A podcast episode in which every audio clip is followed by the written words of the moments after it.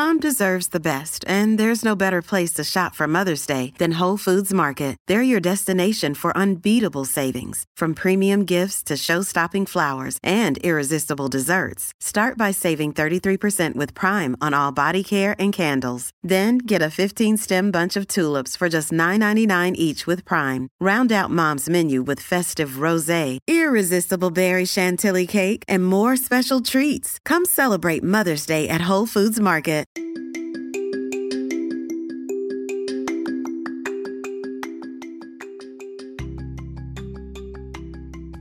y'all, welcome to another episode. It's actually the 40th episode of A Slut with Morals. I'm your host, Ruby May.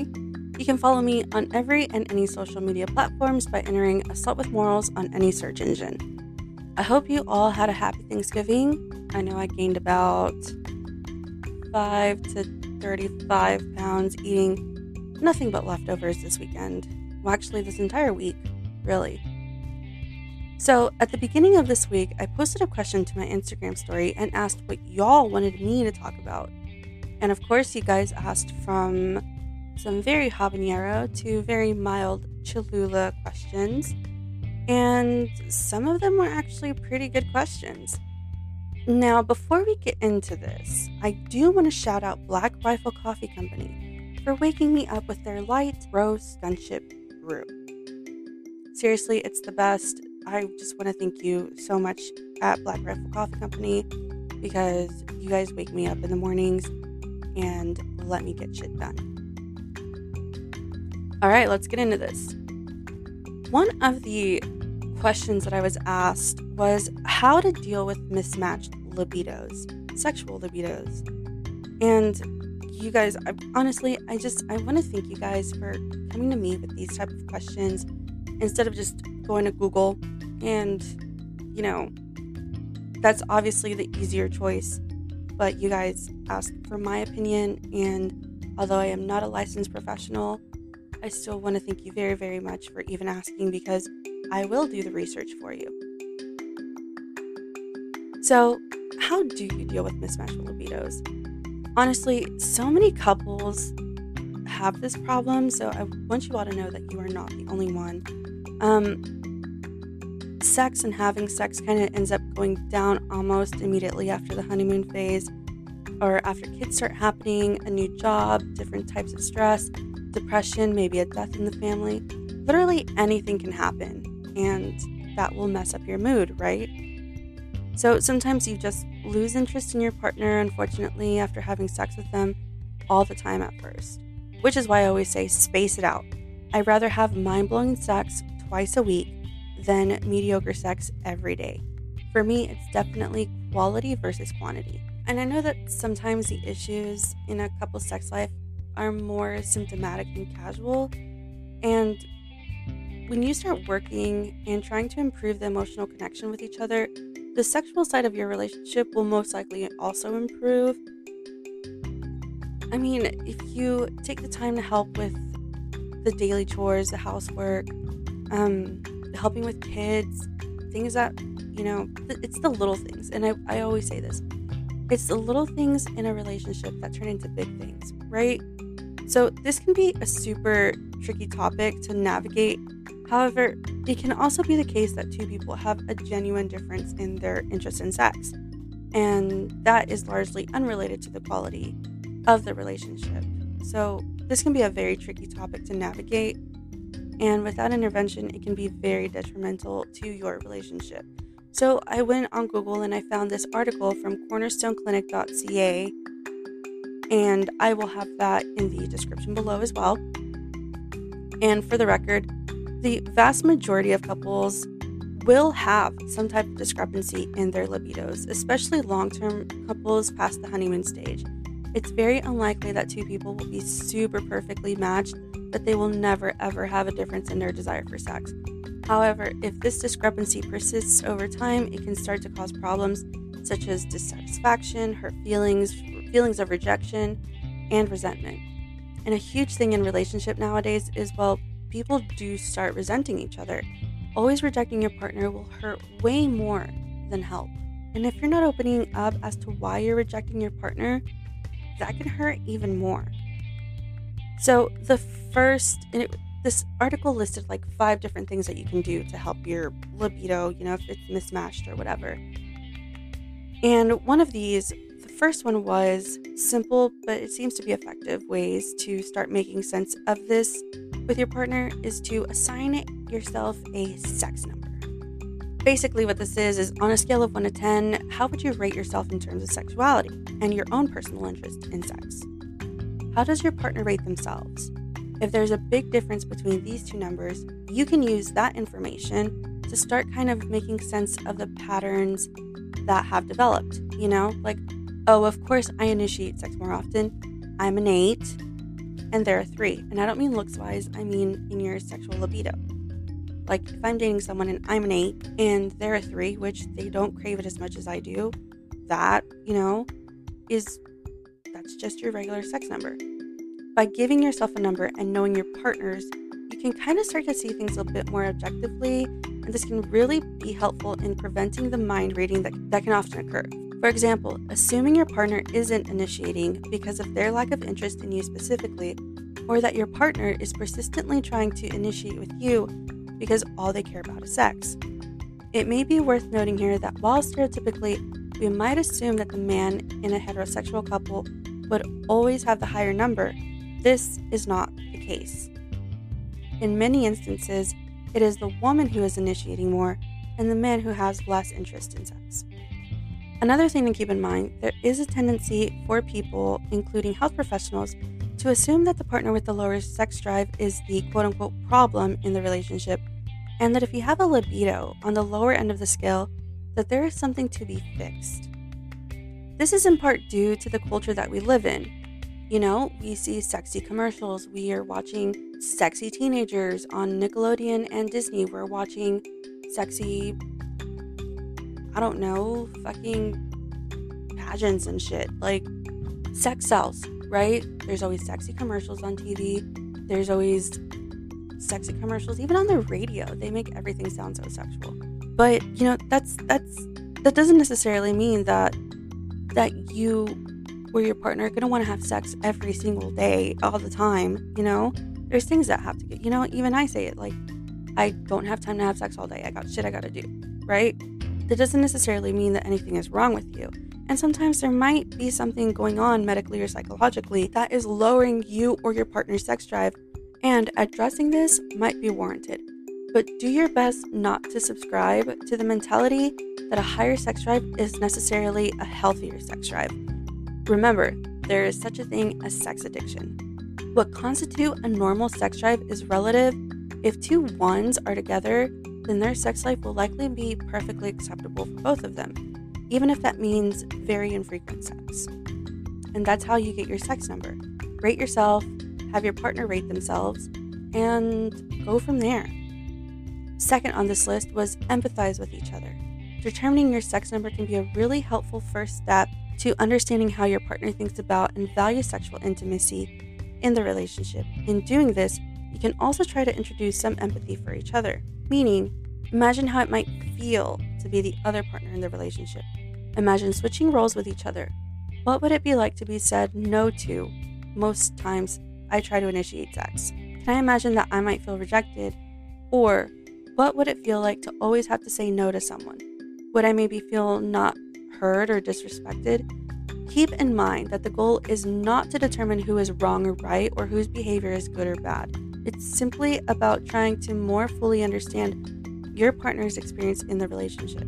This can lay the groundwork for more compassion, honesty, and ultimately problem solving. 3. Redefine successful sex. For many couples, particularly heterosexual couples, sex is synonymous with intercourse, with intercourse, and a successful sexual experience means both partners orgasm. If a sexual interaction between you and your partner doesn't fall within these narrow perimeters, it's easy to feel let down, like a failure, and inadequate. This can lead to anxiety about your sexual performance, especially if you or your partner are unable to achieve orgasm. And even that wording sexual performance and achieving orgasm exemplifies how we tend to view sex as a means to an end. But the fact is, what makes sex enjoyable between two people is often way more to do with intimacy than it is to do with physical gratification. Given this, it's important to expand the definition of what successful sex means in your relationship. And this is particularly true for couples that have a discrepancy in their interest in sex. Dr. Carol Franklin Ellison describes intercourse and orgasms are choices, not requirements, for successful lovemaking. I have to agree to that, don't you? Try discussing what other intimate activities you can include in your sexual repertoire. So, when one of you is not up for sex, you can still perhaps engage in an activity that brings intimacy, closeness, and perhaps sexual arousal as well. This might mean cuddling, massages, showering together, etc., or even sexual activities other than intercourse, such as mutual masturbation or oral sex. Of course, having these conversations means that sex won't always look like it does in the movies, where both people are so overcome with passion that with absolutely no discussion, they seem to know exactly what the other person wants.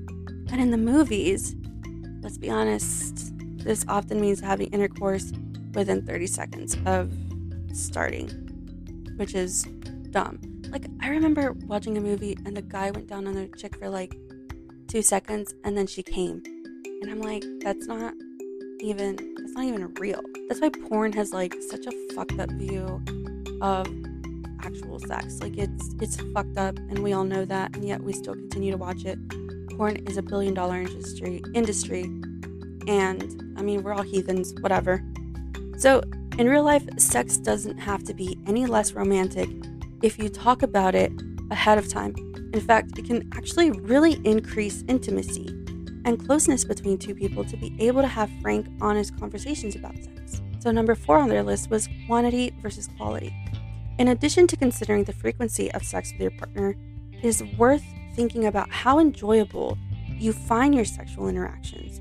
We often assume that just because we had sex and had an orgasm, that the experience was fulfilling and satisfying, but that's certainly not always the case.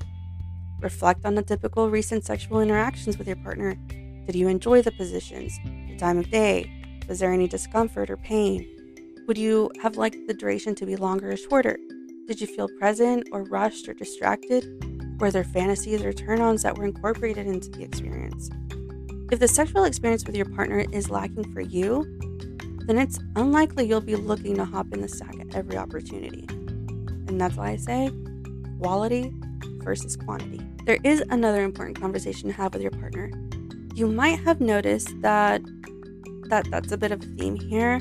Ask yourselves and each other what makes sex worth having and go from there. Talking openly and candidly about likes, dislikes, preferences, boundaries, etc. is critical for both partners to feel fulfilled by the sexual experience. It can also lead to revelatory conversations, which can add some interest and novelty to your sex life. And their last piece of advice, number five, was schedule sex. I remember back in the day when I would be like, oh, if I ever have to schedule sex with my partner, like, I, I was just, I just quit. Like, that should not be happening. But then I remember that a few years ago, I read this, I read this article in, I believe, Cosmopolitan, where the husband and the wife had this red pair of dice. Or I think it was a marble, a red marble. And either one, and sometimes both, you know, they would leave for work, and before they left, one of them would place the red marble on the bed. Now, whether if it was the wife or the husband, whatever, these guys were married for like 30 years. And this was a trick that they kept. They would just put the marble on the bed for the other to see. And they knew, and this was, it's, it's like, it's like psychological foreplay. They knew that at the end of the day, they had something to look forward to.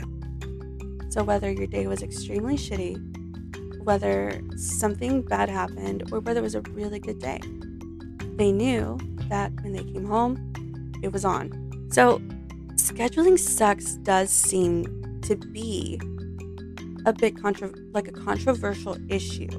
There's a huge emphasis put on spontaneous sex to the point that, you know, I've heard people say that if you have scheduled sex, and I was that person as well, if you have to schedule sex, I think you might as well give up As discussed earlier, this is largely contributed to by what we see in fictionalized relationships. Two people locking eyes, and suddenly, in perfect unison, they fall into what appears to be the most satisfying sex of their entire lives. Bullshit. In real life, things don't typically go this way. Whether it's because there are a million and one life stressors that get in the way, or because two people have very different libidos and their feeling in the mood doesn't overlap. When you think about it, you probably started out scheduling sex without even realizing it. For example, when you didn't live together, you had to plan dates. And since these dates likely included sex, you were de facto scheduling sex. There may have also been some anticipation or excitement about the. Fuck, my contact just went dry. Sorry. There may have also been some anticipation or excitement about the prospect of being intimate, which probably influenced how you behaved towards each other. So, you weren't such of an asshole. Get it? Okay. And because you weren't such of an asshole back then, this probably enhanced the experience.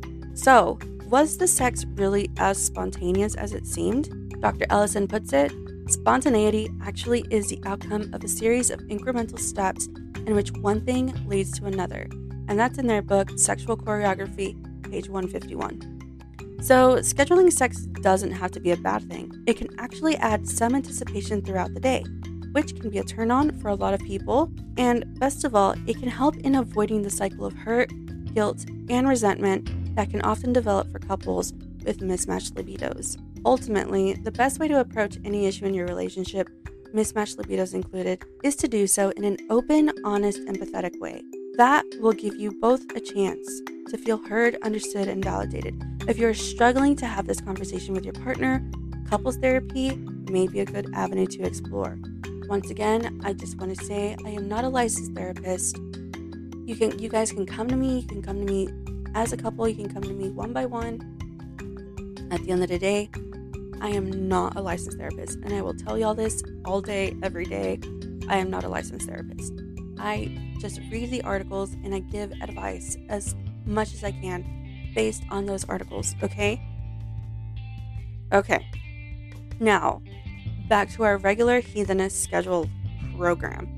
The second question one of you guys had was What's my favorite position for a new partner? Honestly, I've always said this missionary to come, doggy style for fun. But there have been times I've ridden the heck out of someone because I just needed to let it out. You know, I needed to let out all of that pent up, just, just pent up horny. Like, there's no other word for it. It's very far and in between. I do that because, well, I don't exactly fit the social beauty standards. So, you know, writing sometimes it's difficult, and that's just because I get in my head and then I think about how I look, and then it's just like, turn all of the lights off, please.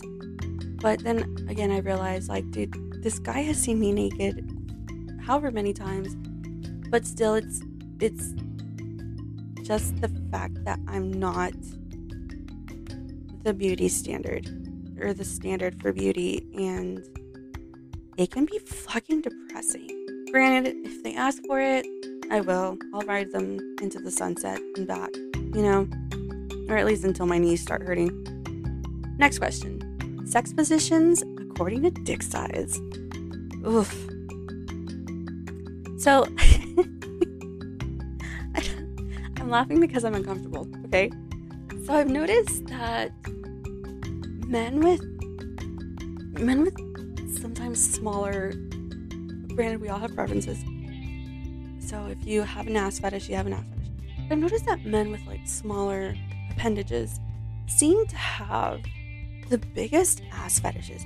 And you have to lift mine and spread it apart to get the full, um, you know. Um, so if it's smaller, like three to four inches, I'd say you need to take the reins because when I've ridden one that size, it just kept falling out, and that was annoying. It wasn't even pleasurable at that point. It was just frustrating and it was annoying and I just wanted to be like, you fucking do it because I, I fucking can't. Um, so missionary is probably best here. Then, you know, you have like the four to five inches. you get a bit more leverage so you can kind of ride. Missionary and doggy is doable here.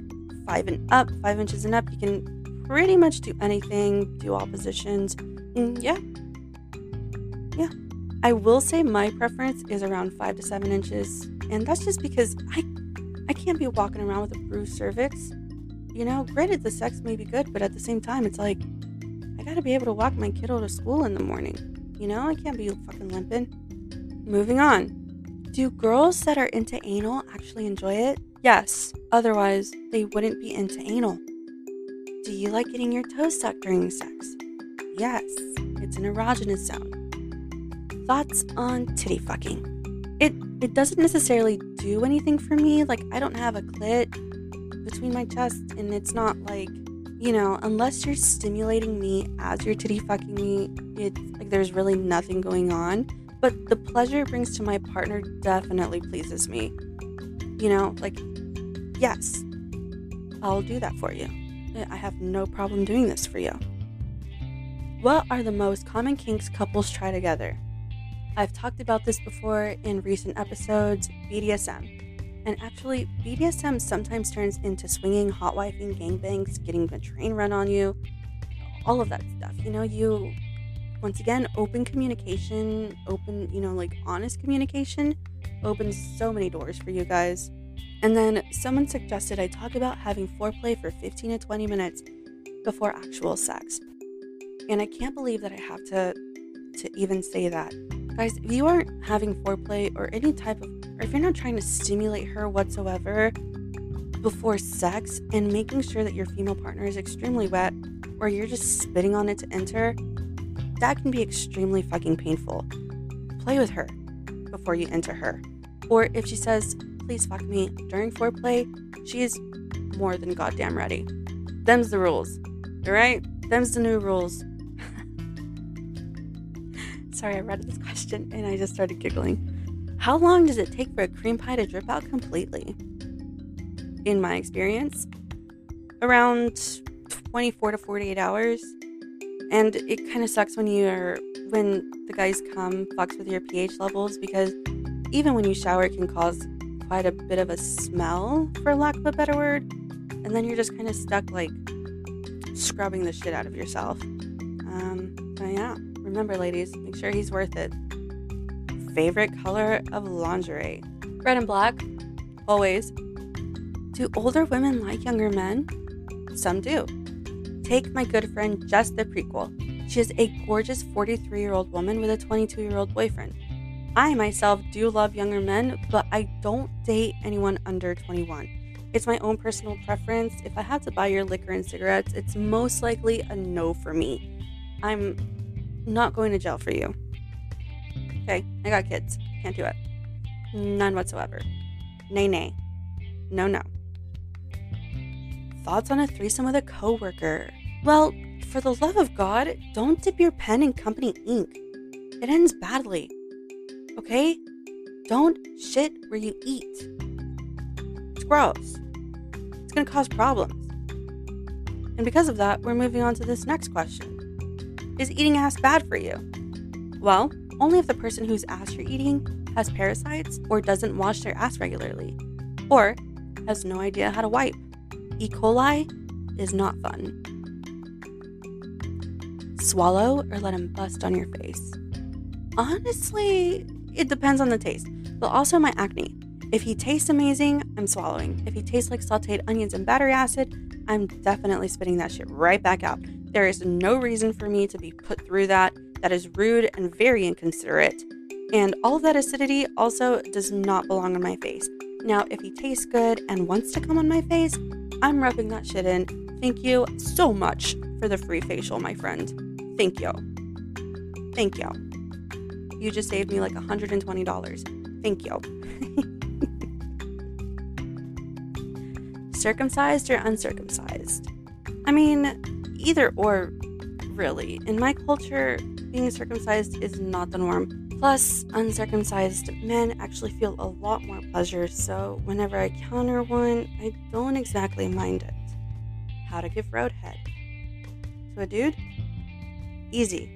Like, you just kind of put the armrest up and pop on over and perform a little fellatio. You know what I mean? Have you ever done the Alabama Hot Pocket while suspended upside down and handcuffed? Let me let me Google this. Okay, so Urban Dictionary. That is disgusting. This is fucking this is worse than fucking felching why would you send this? Why would you ask me this? Don't fucking Google that. You guys don't. Fucking Google an Alabama Hot Pocket. That's, I mean, the bacteria alone is. No. No. God. Okay, I just had to take a pause for effect. Oh, Jesus. Alright, so do you have a breeding kink? Well, what exactly is a breeding kink? A breeding kink, for those of you that don't know that you do or may not have this kink, is when you're sexually aroused by the idea of having sex without a condom and being inseminated or inseminating someone. Like a horse. Essentially, you're just you're getting cream pied and the thought like the risky pregnancy is the um is what turns you on and unfortunately, I do have this kink. Um, and I'm deathly afraid of getting pregnant again, so I'm fucking screwed. Thank God for Plan B. Am I right? All right. Next question. If you had to choose between a gangbang or a train, which would you choose? Okay, so although these can actually overlap, a train is just more of a demeaning thing with a lineup of guys that bang the girl one right after the other with no input from the woman or concern for her own pleasure. Nope, that's a no. Hard no. Immediately no. I'm good on that. Even when I watch gangbang porn, it's like it has to be for the woman's pleasure. Gangbangs are mostly with multiple men, but they're also they're pleasuring her. Like they're like so. I guess you know my answer to that one. Hardest, hardest sex position you've tried. Well, one time, um, I was kind of tied up like a human pretzel, but my tits and my tummy were kind of in the way, and I couldn't breathe. So, not only that, but if you put me in that position for a while, stuff is gonna happen. And I had to fart, and I wasn't too sure if it was just a fart because of the position I was in. And I'm actually I'm pretty surprised that the butt plug I had didn't like shoot out and just go through a fucking wall or break a window or something. Because, yeah, yeah, human pretzel thing is a no for me. Is anal overrated? Okay, so this one is kind of difficult because I don't think so. Some women will disagree, some women, if you don't warm them up correctly, it will really fucking hurt. It's like getting stabbed in the anus. Have you ever been stabbed in the asshole? It's fucking painful. Also a hard no. If you're not warming her up for it, just just go. Just don't try anymore. Okay? And then someone said, I get turned on by sexting more than actual sex. What is wrong with me? Well, you probably like imagining sex more than actual sex, so you should not just stop watching porn for a bit, but you should probably stop masturbating for a while as well. Kind of you know, build up that tension within yourself. So try doing that for a bit. See how that works. What has been your fantasy and has it come true? Two men. No, it is not. Almost, but one backed out because the dude wasn't the other dude wasn't black, and that was just quote unquote for references. Yeah, you know what I meant when I said references. Do you enjoy rimming and have you ever done it before? Yes, does pegging turn you on? Yes, absolutely. There's there's something so sexy about a man willing to let a woman dominate him and, and just kind of push him past his comfort zone, you know? Just just to be willing and open to that is is what's very sexy to me. How do I communicate that although I'm sexually interested, I'm not ready for sex yet? Well, exactly that. But I think the words you should probably use are somewhere along the lines of I don't want to go too fast and rush things because I'm genuinely interested in you. The most dangerous sexual position needs to be discussed. Reverse cowgirl. I read that I read that the same way that I like read it in my head. So this is actually funny. This I, I have to agree to this. There's something about just riding him backwards and your ass jiggling and you taking control has a man busting in like less than five minutes, in my or in my experience, you know, or or they're like having to say, wait, wait, wait, wait, wait, wait, wait, or switching positions on you. Like I don't know what it is about reverse cowgirl. I'm thinking it's the visual of the ass jiggling all over the place that just kind of drives a man a little bit crazy. Next on our list was outfits slash underwear women want to see men in. Ah, this is a tough one. I think it kind of has to do with are we going out? Are we going somewhere fancy? Do we need to dress up? Are we dressing down? Like, what's the deal? Are we just chilling at home? What are we doing? Um, I like my men in gray sweatpants. I think that that's lingerie in itself. Chill clothes, some nerdy shirt or a band tee with jeans on, a beanie and a leather jacket, but maybe that's because that's also how I dress. Now, obviously, if we're going to like a wedding, I don't want you to wear sweatpants to a wedding. That's super inappropriate. If I'm dressing in heels and a dress, you should probably up your wardrobe a little bit as well, you know, to kind of incorporate yourself with whatever it is that I'm wearing. So there's that. I mean, I also wear combat boots with dresses. So yeah, I mean, it really just depends on like where you're going and what you're doing. But to me, I think that a man that's most comfortable within himself and his body is just extremely sexy. I, you know, so I really don't care what a man is wearing unless, like I said, we're actually going out somewhere.